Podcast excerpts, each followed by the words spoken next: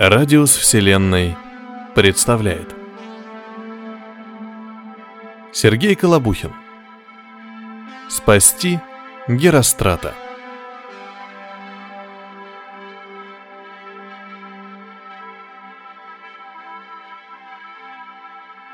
А вот и господин Петров.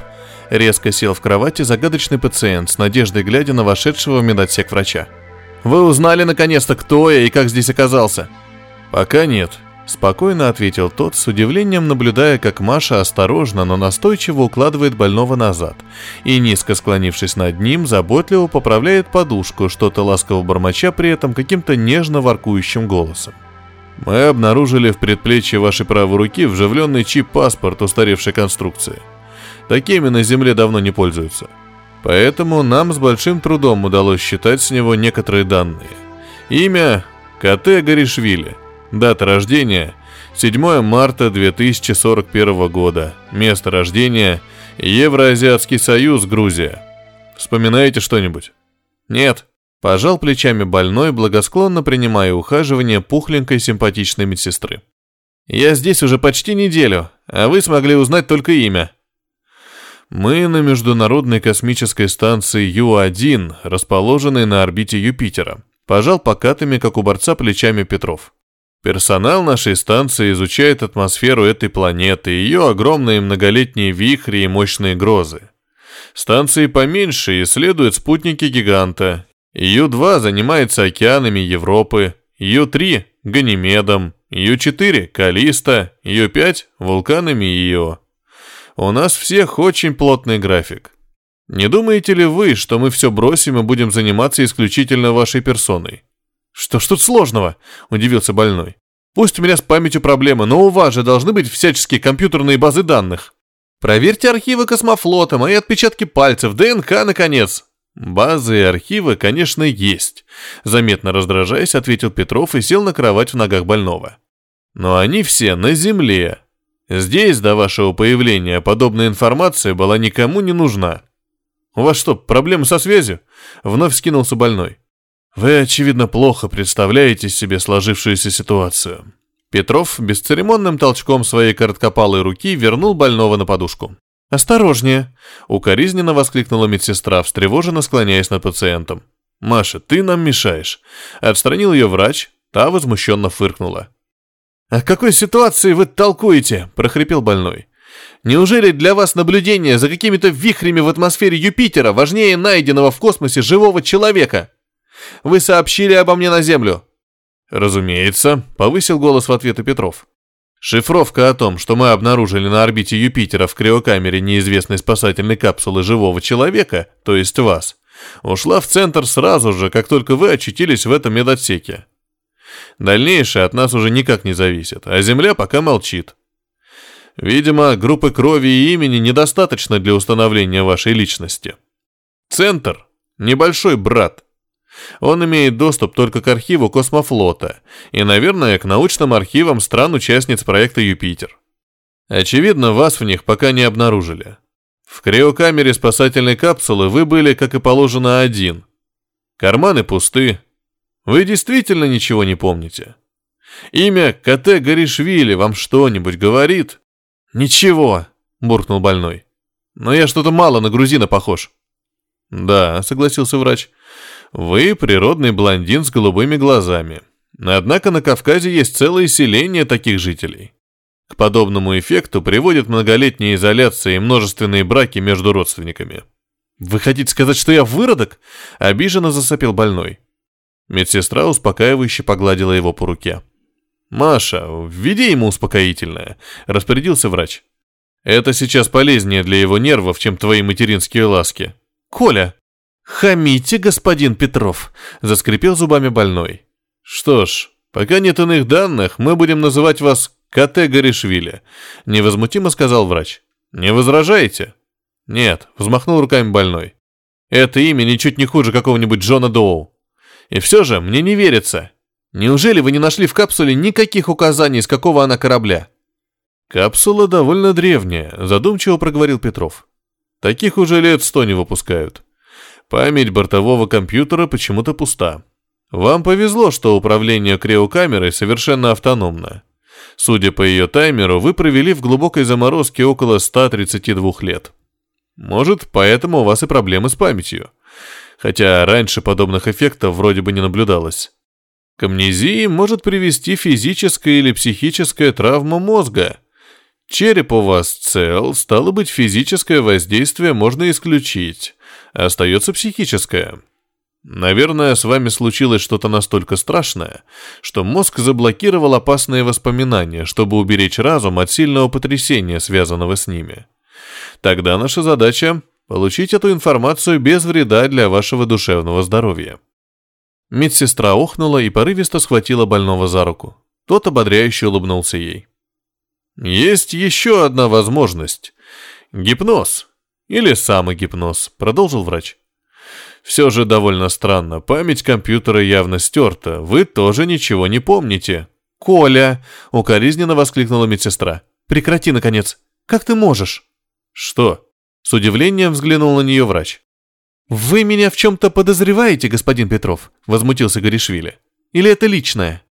Он ласково взял руку сиделки и благодарно прижал ее к своим губам, вызывающе глядя на врача.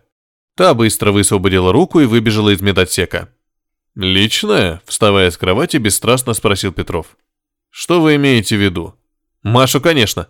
Самодовольно усмехнулся Горишвили, кивнув в сторону закрывшейся за сиделкой двери. «Я же вижу. Вам не нравится, что она влюбилась в меня с первого взгляда. Ревнуете?» «Вы, наверное, моложе и красивее меня», — невозмутимо ответил врач. Если верить данным вашего чип-паспорта и отбросить срок, проведенный в анабиозе, вам около 30 лет, мне 45. Ваши 192 сантиметра роста и спортивное телосложение явно выигрывают против моих 175 и лишних 10 кило жира. Кроме того, мы с Машей знаем друг друга более 20 лет, а ваше загадочное появление здесь уже неделю является темой для разговора всего персонала нашей станции. Так что не обольщайтесь. Нет ничего удивительного в столь явном и откровенном интересе к вам у Маши. И не надо искать в моих словах и поступках каких-то личных мотивов. Я не только врач, но и командир экипажа МКС Ю-1 и просто делаю свою работу, рассматриваю возможные варианты. «Какие варианты?» – зло прошипел Гришвили. «Вы почему-то сразу не взлюбили меня, а теперь еще и обвиняете черти в чем!» «Я вас ни в чем не обвиняю». Устало махнул рукой Петров и направился к двери. «Я хочу сам осмотреть свою спасательную капсулу», — потребовал Горишвили. «Не может быть, чтобы там не было хоть какого-нибудь указания, с какого она корабля». «Вы еще слишком слабы». «Я совершенно здоров!» — закричал Горишвили, неуклюже вскакивая с кровати на дрожащие ноги. «Да, память отшибла, но физически...» «И физически вам еще долго восстанавливаться», — возразил врач. Ваши мышцы, конечно, не атрофировались, но все же им нужно время на полное восстановление работоспособности после 132 лет анабиоза. От того, что я лежу, лежать вовсе не обязательно. У нас на станции есть прекрасный тренажерный зал, буквально в двух шагах отсюда. Как выйдете, вторая дверь направо. А капсулу вам осматривать ни к чему. Ее компьютер мертв. Вместо названия серийный номер. В лучшем случае по нему на Земле установят, где и когда эта капсула изготовлена и кто ее приобрел. Полтора века назад заказчиком и покупателем наверняка был космофлот. На какой корабль ее поставили, выяснить будет не так-то просто. Гораздо больше я надеюсь на ваши отпечатки пальцев и ДНК. Что ж мне теперь? Просто качаться на тренажерах и ждать у моря погоды? Сдаваясь, рухнул на кровать Горишвили. Восстанавливайте здоровье и силы. Память может в любой момент вернуться, а мы ей поможем». «Как?» – безнадежно скривился больной. «Есть у нас тут один интересный приборчик», – усмехнулся врач. «Мем-рекордер называется. Процедура совершенно безвредная. Обещаю, больно не будет». Уже выходя, Петров неожиданно обернулся и, закрывая дверь, бросил в лицо наглого красавца. «Кстати, о личном. Раз уж вы утверждаете, что чувствуете себя хорошо и готовы к физическим нагрузкам, сиделка вам больше не нужна. КТ задыхался.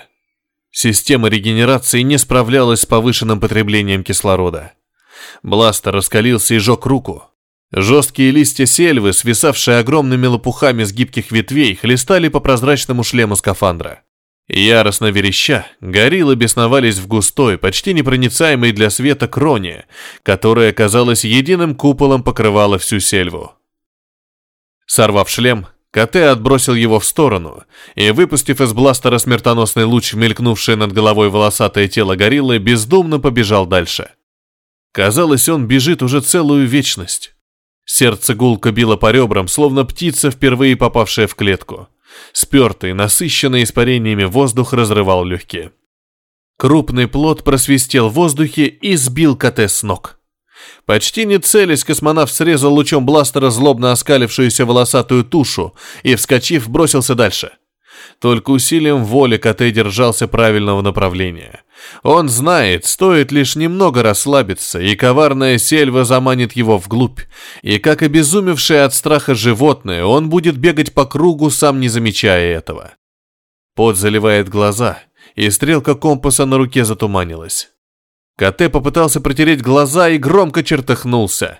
Раскаленный бластер ожег лоб. Рану тут же заливает едкий пот, и он начинает пульсировать нестерпимой болью. КТ уже не чувствует ударов круглых мягких плодов, которыми бомбардируют бегущую жертву гориллы.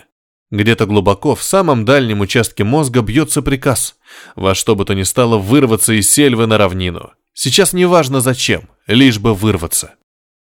Сельва кончилась неожиданно. Яркий свет солнца ослепил КТ, больно ударив по глазам. Направляющий огонек приказа в мозгу погас, зажегся другой. КТ почувствовал себя машиной, выполняющей команды одну за другой. Новый приказ — добраться до катера. Сзади нарастает рев горил. По земле они бегают плохо, но и человек уже почти выбился из сил. Сейчас КТ волнует только одно. Надолго ли хватит заряда бластера? Впереди виднеется гряда небольших холмов. Высокая трава цепляется за ноги, словно помогая преследователям. Но нет, им на своих коротких руконогах бежать еще труднее. Вот и вершина холма.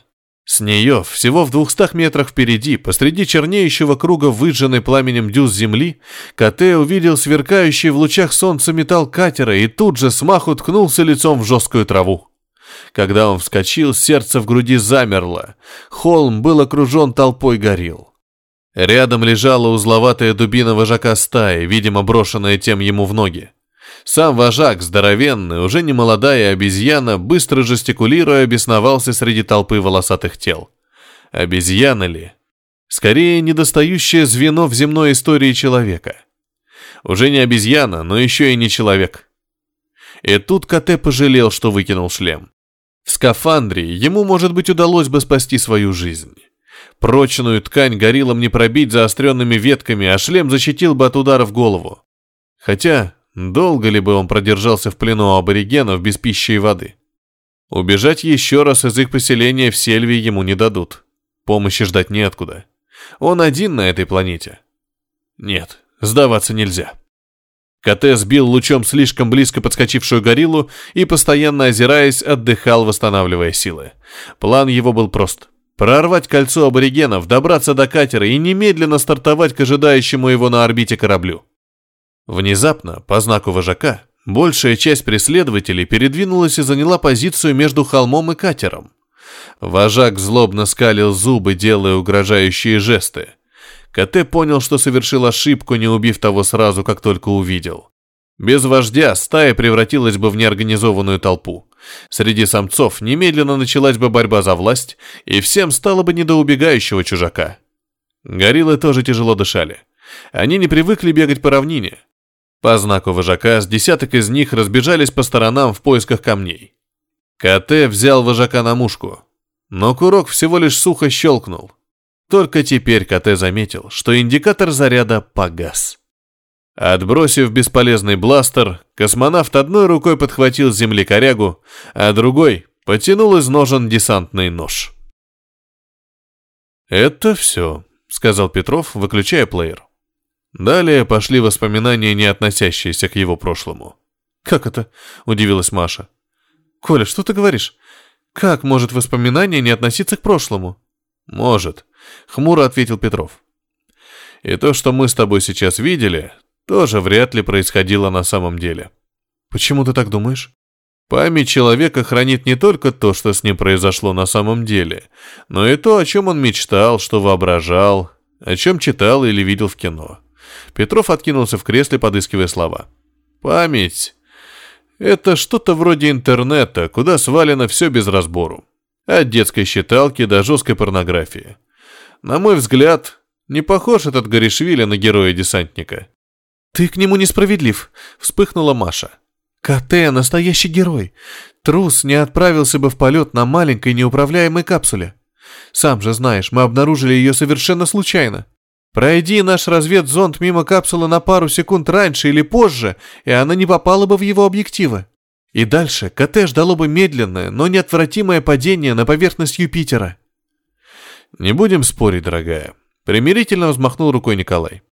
Мы пока не знаем, что в действительности произошло с Горишвили и как его спасательная капсула оказалась на орбите Юпитера. «Я не понимаю, почему ты так к нему относишься?» Продолжала возмущаться Маша. КТ рисковал жизнью. Как будто он сам специально с какой-то непонятной преступной целью стер все данные в компьютере, а заодно и собственную память. «Успокойся», — не глядя на Машу, повысил голос и Николай. «Ни в чем я твоего котика не подозреваю. Я врач, а не следователь. А вот любить и уважать мне его не за что. Я не падок на смазливую внешность, томные взгляды и сладкие речи.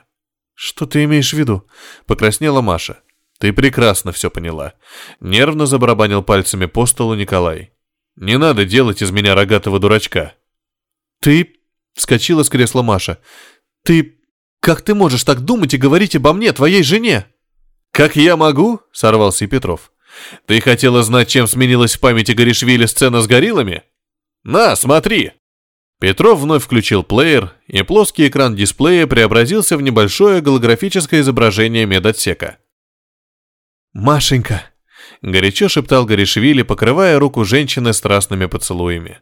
«Как я без тебя страдал! Я думал, что умру!» «Не преувеличивай, котик!» — смущенно улыбалась Маша. «Мы не виделись всего два дня».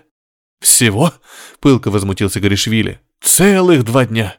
Мне пришлось нечаянно уронить гантелю себе на ногу, чтобы опять улечься в кровать и увидеть мою любимую сиделку». «Очень болит», — встревожилась Маша. «Да, я посмотрю». «Ерунда», — отмахнулся Горишвили. «Ты пришла, и боль ушла. Иди же ко мне, любовь моя». «Но, котик», — вяло сопротивлялась Маша, — «сюда могут войти. «Как мне нравится, когда ты меня так называешь!» — жарко шептал Гришвили. «Запри дверь, скорее!» Петров выключил плеер. «Достаточно?» — спросил он, презрительно глядя на жену. «Да», — растерянно сказала Маша. «КТ мне нравится, но я вовсе не изменяла тебе с ним. Ты сам сказал, что прибор не отделяет действительные события от мнимых. Этой сцены, что ты мне показал, не было. Может, КТ просто мечтал или увидел во сне?» Или строил планы, саркастически усмехнулся Николай. Коля, я тебе клянусь. Из глаз Маши потекли слезы обиды. Я тебе верю, дорогая. Обнял жену Николай. Не плачь. Этот негодяй не стоит твоих слез.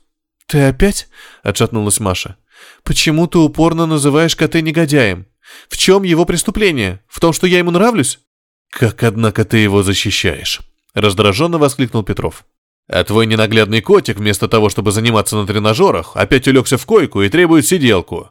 Герой. Маша повернулась и молча вышла. Услышав звук открывающейся двери, Горишвили снял Ридер очки и сел. «Машенька!» — радостно воскликнул он, увидев вошедшую медсестру. «Почему тебя так долго не было? Еще немного, я бы тут умер от одиночества и тоски». «Все шутишь, котик?» — машинально ответила Мария, подходя к постели пациента. «Котик?» – удивился Горишвили. «Это ты так мое имя переделала?» «Извини», – смутилась Мария. «Как твоя нога?» «Значит, мем-рекордер сработал», – ничуть не смущаясь, сказал Горишвили и взял Марию за руку.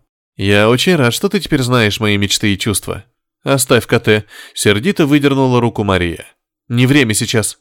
«А когда будет время?» – надулся Горишвили. «Кто и как определяет этот момент?» «Машенька, я влюбился в тебя с первого взгляда». «Я старше тебя на десять лет», — через силу улыбаясь, сказала Мария. «К тому же, может, у тебя дома осталась жена или невеста?» «Нет, это я старше тебя на 120 лет», — засмеялся Горишвили. «Никто меня на земле не ждет. Все мои возможные жены и невесты давно умерли». «А что, если у меня есть муж?» Испытующе взглянула на него Мария. «Я не помню своего прошлого», — пожал плечами Горишвили. «И твоего знать не хочу». «Это не прошлое, а настоящее», — тихо ответила Мария. «Прошу тебя, Коте, перестань говорить глупости и дай мне осмотреть твою ногу, или я уйду». «Хорошо», — откинулся на подушку Горишвили. «Не буду. Вот ведь женщина, я предлагаю ей руку и сердце, она требует ногу». «Хватит, Коте», — сверкнула на него глазами Мария. «Все, все, все», — поднял руки Горишвили. «Сдаюсь. Машенька, называй меня котиком, и я буду ласковым и послушным, как... как кто?» — улыбнулась Мария, начиная осмотр раненой ноги. «Буду, как говорится, белым и пушистым», — засмеялся Горишвили. «Кстати, что еще показал ваш чудо-прибор? Ну, кроме... ты понимаешь». «Ничего определенного», — поспешила прервать его Мария. «Небольшой эпизод в каких-то джунглях. Николай даже сомневается в его достоверности. Может, это были только твои мечты?» «И кто там был со мной в этих джунглях?» — заинтересовался Горишвили. «Блондинка или брюнетка?» «Стая рыжих горил», — ехидно ответила Мария. «Фу, какая гадость!» — скривился Горишвили. «А почему я этого не помню? Я думал, ваш мем-рекордер разбудит мою память». «Мозг — сложная штука», — вздохнула Мария. «А механизм памяти еще сложнее. Представь, что ты вошел в библиотеку, а в ней нет каталога, и на корешках книг отсутствуют их названия и имена авторов. Как ты сможешь найти что-то определенное? Буду открывать все книги наугад. Вот и твоя память сейчас такая библиотека. Ты – библиотекарь без каталога, а наш прибор – посетитель, наугад открывающий книги. Посетитель прочел книгу, а не библиотекарь. «Жаль», – протянул Горишвили. «Я-то думал, что ваш мем-рекордер быстренько восстановит мой каталог». «Это не лечебный прибор», — ответила Мария. «Он просто читает и записывает на кристалл память человека. Кроме врачей и полицейских, мем-рекордером пользуются художники, киношники, писатели, архитекторы, ученые и все, кому не лень». «Но теперь-то, надеюсь, Петров поверил, что я ничего не скрываю от вас?» — криво усмехнулся Горишвили. «Конечно, котик». Грустно улыбнулась в ответ Мария. Так уж устроен человек. Если ему сказать «не думай о белой собаке», то именно о ней он и начинает постоянно думать.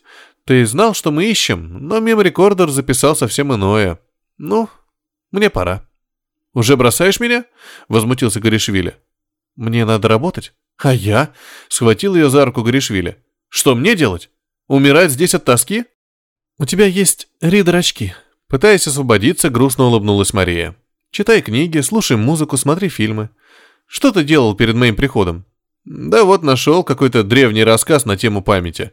Не отпускал руку Марии Горишвили. Тема, как ты понимаешь, для меня сейчас очень важная. Посиди еще немного, я тебе прочту. Котик, мне надо идти.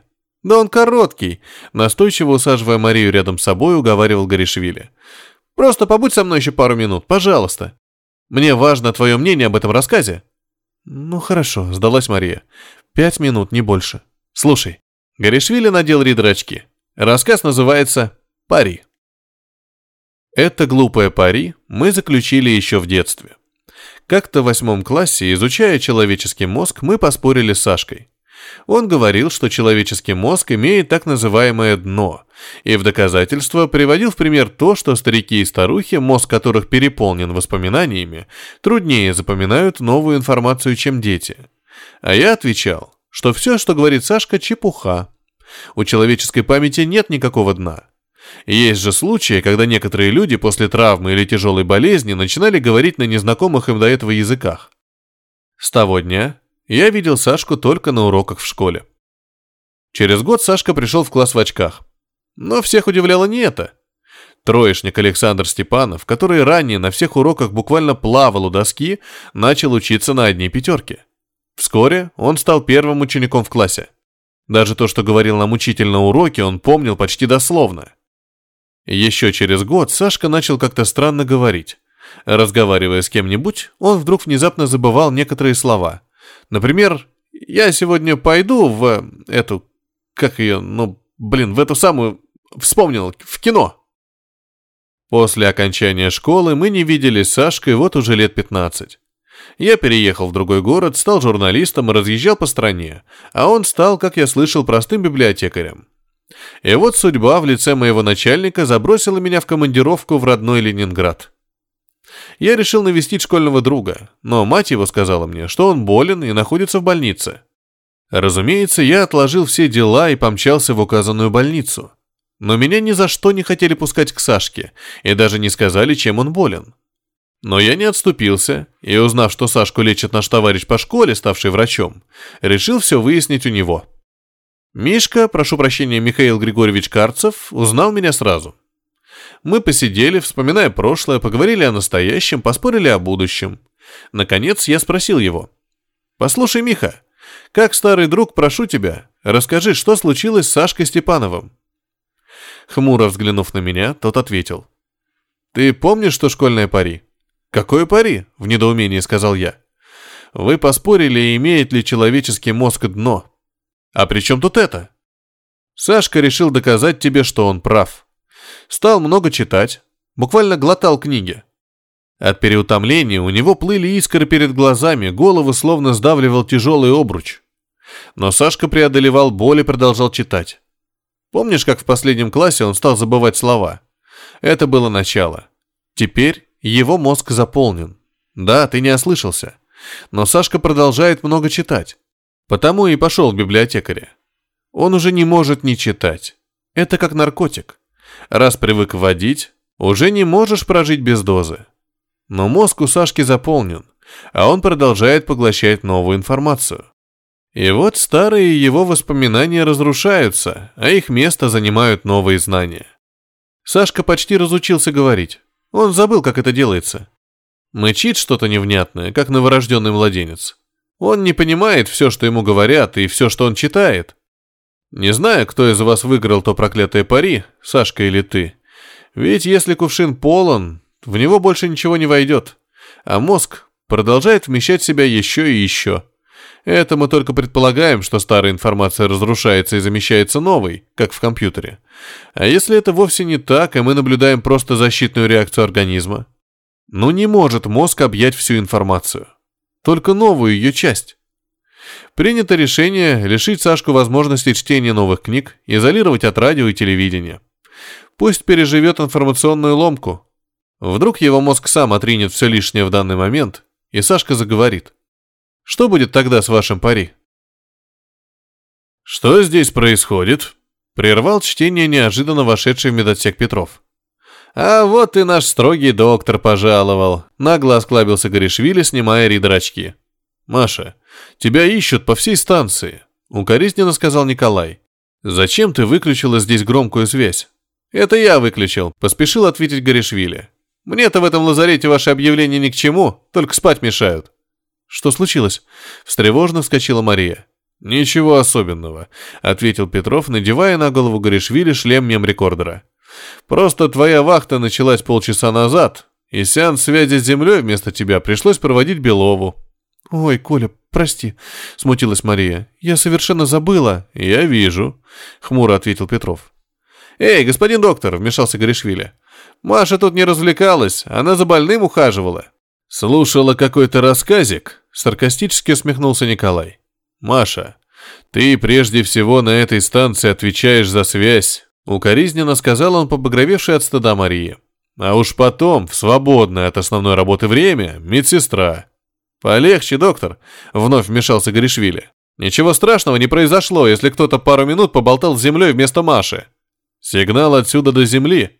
Идет 35 минут», — раздраженно ответил Петров. «Ответ центра столько же. Так что болтать весьма проблематично. Поэтому все сигналы шифруются и сжимаются. Кроме того, через нас осуществляется связь с центром и всех прочих станций проекта «Юпитер». «Перестаньте!» — встала между ними Мария. «Коля, что сообщила Земля?» «Твоему герою, очевидно, это совершенно неинтересно», — огрызнулся Петров. «А ты могла бы все узнать, как говорится, из первых рук, если бы уделяла больше времени своим прямым обязанностям и не заставляла разыскивать тебя по всей станции». Гневно сверкнув глазами, Мария вышла из медотсека. «Грубишь, начальник!» — злобно прорычал Горишвили. «Власть свою демонстрируешь. Твое счастье, что у меня нога повреждена. Заткнись, калека. Тоже повысил голос Петров. Ну чего вылупился? Героя из себя строишь? Думаешь, я не знаю, как и зачем ты повредил себе ногу? Во время войн такие, как ты, тоже намеренно калечили себя, чтобы не идти в бой. Сейчас не война, и я не солдат. Война, закричал Петров. С космосом, собственным страхом. За знание и жизненное пространство. Здесь не Земля. Случайный метеорит, пробивший оболочку МКС, отказ оборудования, сбой автоматики, ошибка пилота шаттла, осуществляющего полеты между нами и станциями спутников, опоздание транспортника с Земли, доставляющего нам раз в месяц продукты и запчасти. Все, что угодно может убить нас. Мы на передовой, и в любой момент нас подстерегает смерть. Потому что до Земли миллионы километров, и помощи в случае чего ждать неоткуда. Но ведь я тоже здесь? Да, здесь. Успокаивай, сказал Петров. Но ты не один из нас. Ты обычный поганый журналюга. 132 года назад межпланетный транспортник «Голиаф» должен был доставить сюда на орбиту Юпитера первую секцию МКС Ю-1.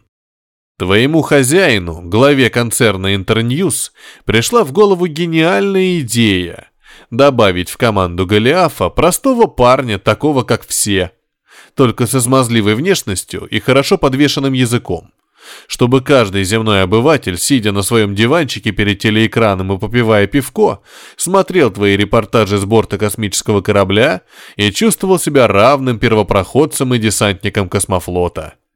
Интерньюз приобрел тебе билет космического туриста. Вот как ты оказался на борту Голиафа. «И что случилось?» – тихо спросил Горишвили. «Никто не знает. Корабль исчез где-то здесь, на орбите Юпитера. Астрономы зафиксировали вспышку, но был ли это взрыв, в точности неизвестно. А ты — герой. Свою память старательно запер ото всех. И ключик выбросил. «Слушай, доктор», — заскрипел зубами Горишвили, — «мне надоели твои обвинения. Ничего я не запирал и никаких ключей не выбрасывал. Зачем мне это?» «Мы узнаем», — спокойно ответил Петров, отключая мемрекордер. Обязательно узнаем. Он вынул из прибора кристалл записи. Посмотрим, что выдал твой мозг, когда ты разозлился и утратил над собой контроль. Усмехнулся Петров и вышел из медотсека, даже не взглянув на Горишвили. «Итак, начнем совещание», — устало сказала майор Приима. «После катастрофы нас осталось трое». «А я?» — возмутился Горишвили. «Меня почему не считаешь?» «Ты, КТ, пассажир», — мягко ответила Прима. «К тому же штатский, без специальной подготовки. Чем ты можешь нам помочь?» «Прежде всего, я мужчина», — гордо выпрямился Горишвили. «Тебе ли, Вера, этого не знать?» «Ладно, с этим вопросом разберемся позже». Пересекла спор майор Прима и нажала кнопку включения видеозаписи. Сегодня 24 октября 2072 года. 17 часов 2 минуты по корабельному времени. Я член экипажа космического грузового корабля «Голиаф», майор космофлота Вера Прима. Наш командир, полковник Юрий Смирнов, погиб. Как старшая по званию, приняла командование на себя. Из 20 человек экипажа корабля в живых, кроме меня, остались трое. Капитан космофлота Джон Льюис, лейтенант Алексей Ветров и пассажир корабля, репортер агентства Интерньюз Кате Горишвили. «Капитан, доложите, что произошло». «Я и лейтенант Ветров были в рубке на вахте», — начал Льюис. «Все было в норме. Корабль шел в точку назначения по заданному маршруту, согласно установленному графику. В 15.47 по корабельному времени почти прямо по курсу внезапно появился неизвестный объект. «Что значит внезапно?» — спросила Прима. «За секунду до того его там не было», — нервно потер лоб Льюис. Локатор показывал чистое пространство, и вдруг появляется объект, приблизительно втрое больше нашего корабля. Прямо как в фантастических фильмах, где звездолеты ныряют во всякие надпространства и появляются из червоточин. Ладно, оставим пока догадки и сравнения. Что было дальше? Автоматика включила сигнал тревоги и противометеоритную пушку. Объект был слишком близко и несся прямо на нас. Мы начали маневр уклонения от лобового столкновения, Будь это обычный метеорит из пояса Койпера, наш лазер испарил бы его, но объект оказался чужим звездолетом. Удар пушки пришелся, видимо, по отсеку управления инопланетян, и их неуправляемый звездолет через 16 секунд врезался в наш корабль. Каковы последствия столкновения? Произошел взрыв топливных баков Голиафа. Двигательный отсек оторвало. Разгерметизированы почти все жилые и рабочие помещения, кроме рубки управления и вашей каюты, госпожа майор. Находившиеся в поврежденных отсеках люди погибли. Чудом в живых остались только мы трое и пассажир. Да, КТ был в моей каюте во время столкновения. Покраснела прима. Мы... В общем, нам повезло. Продолжайте, капитан. Чужой звездолет и остатки Голиафа теперь составляют единый конгломерат неуправляемых обломков. Столкновение и взрыв сбили нас с курса. Мы падаем на Юпитер. Сколько у нас времени? Неделя, не больше. Лейтенант, что у нас со связью? Связи нет и не будет, ответил Ветров. Даже если мы найдем и каким-то образом подключим оторванную взрывом антенну дальней связи, у нас просто не хватит энергии на сигнал нужной мощности. Энергоотсек разрушен. Словом, нас никто не услышит. Капитан, что у нас с запасами воздуха? Система жизнеобеспечения рубки сейчас работает в автономном режиме. Аккумуляторов хватило бы на месяц, но... Понятно, что еще? Уцелело пять скафандров, продолжил Льюис. Каждый из них имеет суточный запас кислорода. Продовольствие уничтожено. С водой лучше. Она превратилась в лед, растопить который не составит труда. Спасибо, капитан. Осталось добавить, что я с лейтенантом Ветровым побывала на звездолете пришельцев. Он тоже пострадал от столкновения и взрыва, в рубке одни обгорелые трупы. Но мы обнаружили отсек с рядами устройств, напоминающих наши криокамеры. Почти все они заполнены пришельцами. К сожалению, мы не знаем, как их разбудить, и, следовательно, на помощь их рассчитывать не можем. Джон, а что с нашими спасательными капсулами? Уцелела только одна, госпожа майор. Понятно, вздохнула Прима. Какие будут предложения? Все молча смотрели на нее. «Подождите», — заговорил вдруг Горишвили. «Это что же получается, нам осталось жить всего неделю?» «Успокойся, КТ», — грустно ответила ему Прима. «Мы что-нибудь придумаем». «Что вы придумаете?» — взорвался Горишвили. «Я же слышал, связи нет, еды нет, мы падаем на Юпитер!» «Лейтенант, проводите КТ в мою каюту», — распорядилась майор. «Никуда я не пойду!» — заорал Горишвили. «Я хочу знать, что вы тут решите! Это меня тоже касается!» «Хорошо», — махнул рукой Ветрову Прима, отменяя приказ. «Пусть остается». Помолчав, майор сказала. «Отложим пока звание и субординацию. Наша миссия провалена. Поговорим не как солдаты, а как простые люди Земли. Нам выпал уникальный шанс. Мы наконец-то вступили в явный контакт с инопланетной цивилизацией. Ничего себе контакт! Вновь взвился Горишвили. Заткнись, мужчина! Презрительно осадил его Ветров. Тебе слова никто не давал. КТ, не перебивай меня, попросила Прима. Но Вера... Сиди молча, если у тебя нет каких-то конкретных предложений, или я прикажу удалить тебя совещание. У нас нет времени на истерики и склоки. Горишвили возмущенно запыхтел, делая вид, что поправляет ремни безопасности, удерживающие его в кресле. В целях экономии энергии система искусственной гравитации с момента катастрофы была отключена. «Да, контакт состоялся не так, как нам хотелось бы», — продолжила майор. «Однако мы обязаны доложить обо всем произошедшем в центр». «Но как это сделать, Вера?» — спросил Ветров. «Связи нет». «У нас есть спасательная капсула», — задумчиво произнесла Прима.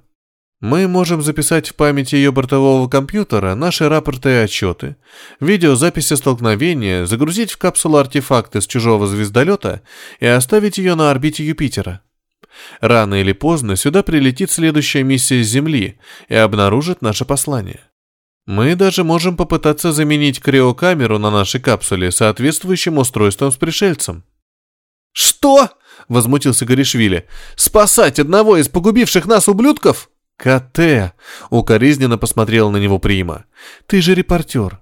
Контакт — это мировая сенсация. Я не согласен!» — закричал Горишвили. «Если это возможность спасти хотя бы одного человека...» «Замолчи, КТ!» — приказала майор. «Он прав, Вера», — сказал вдруг Ветров. «Человек может рассказать больше, чем рапорты и видеозаписи. К тому же криокамера пришельцев не пройдет в люк нашей спасательной капсулы». «Что ж», — вынужденно согласилась Прима. Тогда вам троим придется тянуть жребий». «Нет, майор», — твердо возразил Льюис. «Никакого жребия. Вы должны занять место в капсуле. Согласен, быстро добавил Ветров. Лично я не смогу себя уважать и смотреть в глаза людям, если сам спасусь, а женщину оставлю умирать. Прекратить дискуссию. Хлопнула ладонью по столу Приима. Здесь нет женщин и мужчин, есть командиры подчиненные. Капитан всегда покидает гибнущий корабль последним. Приказываю тянуть жребий. «Я тоже не согласен», — взвизгнул каким-то срывающимся голосом Горишвили. «Не должно быть никакого жребия». «Правильно, господин репортер», — поддержал его Льюис. «Наконец-то вы ведете себя как настоящий мужчина». «Вы должны спасать меня! Я пассажир на вашем корабле! Команда обязана в первую очередь спасать пассажиров, а не себя!» «Коля, нам надо поговорить». «Я давно пытаюсь это сделать», — ответил Петров. «Но ты в последнее время старательно избегала любых объяснений между нами». «Ты прав, прости», — согласилась Мария. «Но больше откладывать нельзя». «Что ж, начинай». «Это не так просто». «Тогда начну я». Петров нервно сжал подлокотники кресла и глубоко вздохнул. От меня только что вышел прибывший сегодня на очередном транспортнике с земли капитан Шульц. По документам он прибыл на Ю-1, чтобы заменить тебя. Что это значит? Об этом я и пришла поговорить. Виновато взглянула на Петрова Мария. Мой контракт на Ю-1 заканчивается через неделю, и я не стала его продлевать. «Ну почему?» – удивился Николай. «И как получилось, что я об этом узнаю только сейчас?» «Центр запрашивал твое согласие на замену меня Шульцем», — отвела взгляд Мария. «Это было во время моей вахты. Я ответила, что ты не возражаешь». «Что?» — поразился Петров. «Ты ответила Центру, даже не спросив моего мнения и не поставив меня в известность о происходящем? Маша, это же преступление. Как ты могла? Зачем?» «Прости меня, Коля», — поникла в кресле Мария. «Я не хотела волновать тебя раньше времени. Ты и так в последнее время весь на нервах. Кроме того, я хотела избежать бесполезных споров и объяснений. Можешь подать на меня рапорт. Все равно это теперь не имеет никакого значения. Это не ответ, вспыхнул Петров. Зачем ты прервала контракт? Ты же знаешь, транспортник увезет КТ на землю. Я хочу полететь с ним. С вызовом взглянул на Николая Мария. Я люблю его. Ты сошла с ума, ужаснулся Николай. Подумай, что ты говоришь. Как можно влюбиться в такого подонка? Не смей такого называть. Вы все тут окружили КТ ненавистью и презрением. И все из-за твоего дурацкого мем-рекордера. Мало ли, что он там показывает. Ты не можешь в точности определить, где настоящие воспоминания, а где бред травмированного мозга. Машенька, жалостью посмотрел на нее Николай. Я понимаю, ты стараешься обелить и оправдать Горишвили но не давай чувствам заглушить разум. Я помню ту первую запись, что ты мне показывал. Запальчиво ответила Мария. Битва с гориллами и мое так называемое соблазнение. И мне лучше других известно, что никакого соблазнения тогда не было.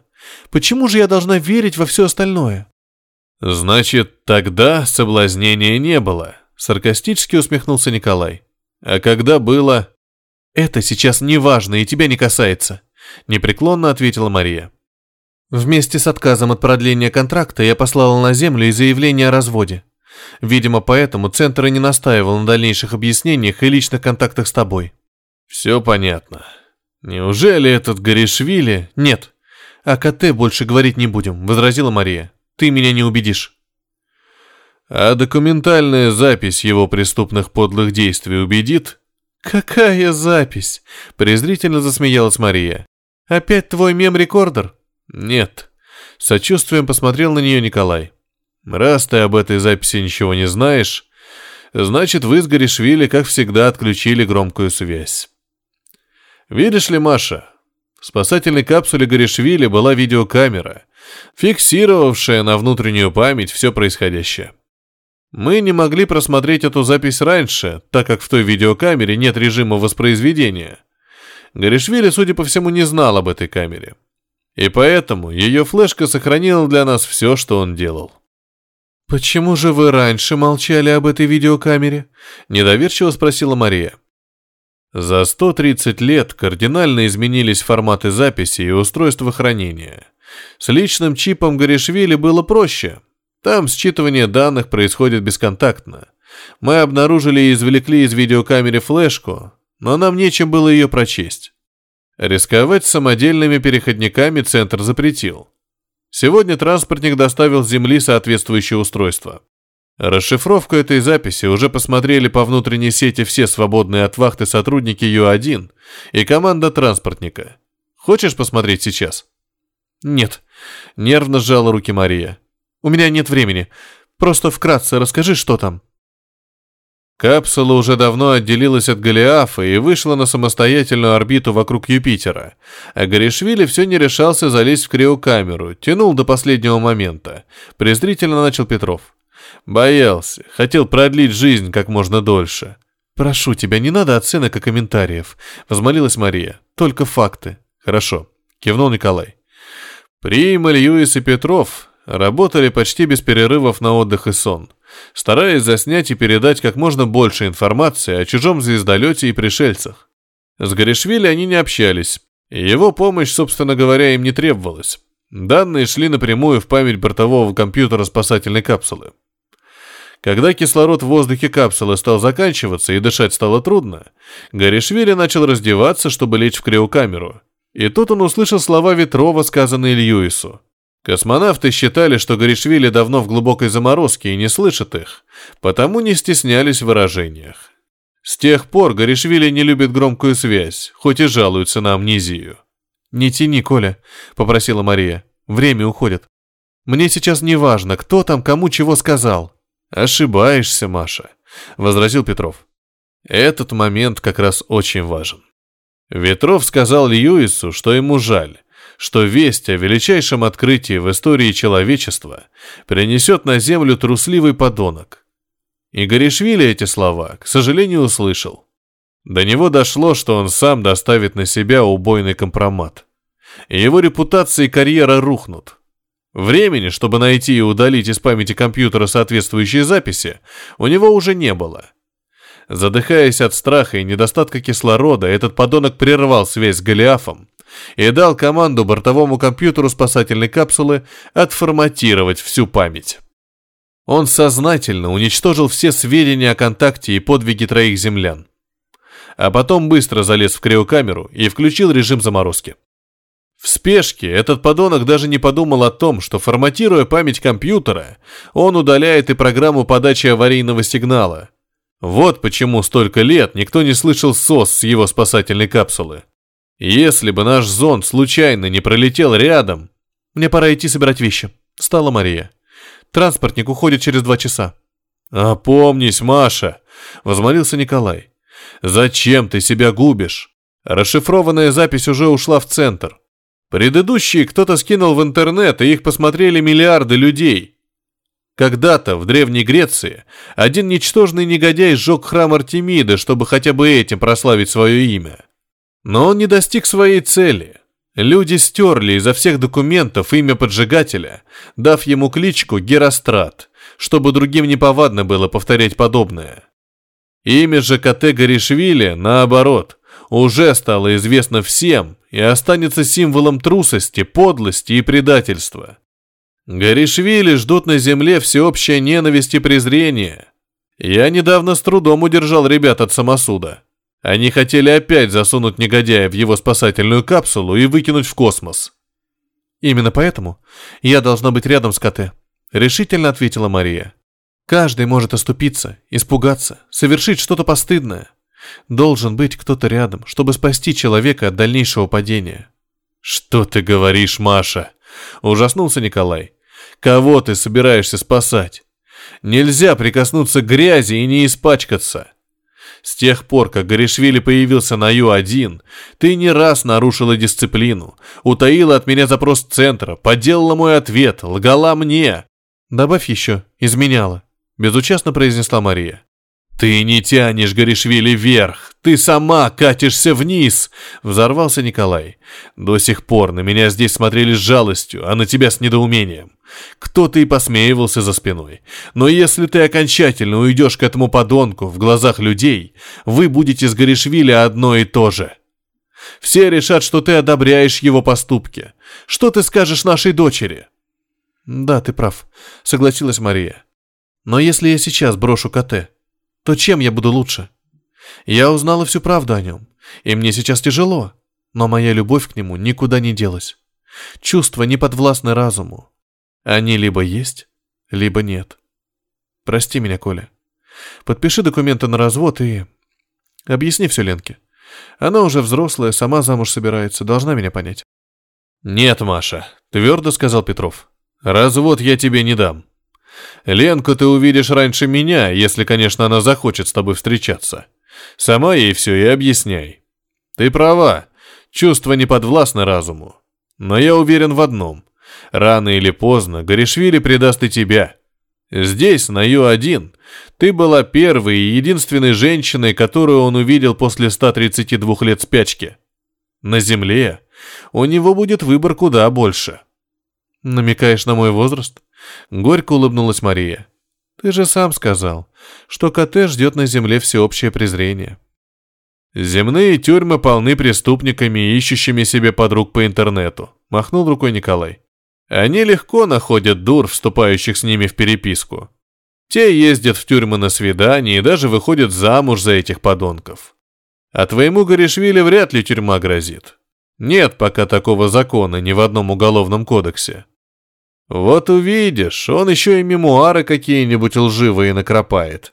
По ним снимут боевик, твой красавчик разбогатеет и обзаведется толпой поклонниц. Ты станешь ему не нужна, и он немедленно избавится от тебя. «Может быть, все так и будет», — ответила Мария. «Но сейчас я нужна КТ, и не оставлю его один на один с бедой, дашь ты мне развод или нет». «Что ж», — встал Николай, — «тогда ты должна понять и меня». Я тоже не могу оставить тебя один на один с бедой. Хочу, чтобы ты помнила, есть человек, который по-настоящему любит тебя.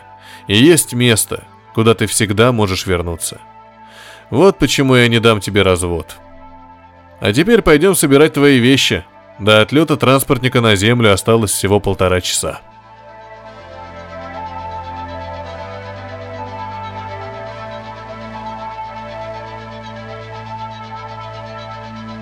Это был рассказ Сергея Колобухина «Спасти Герострата». Для вас читал Петроник.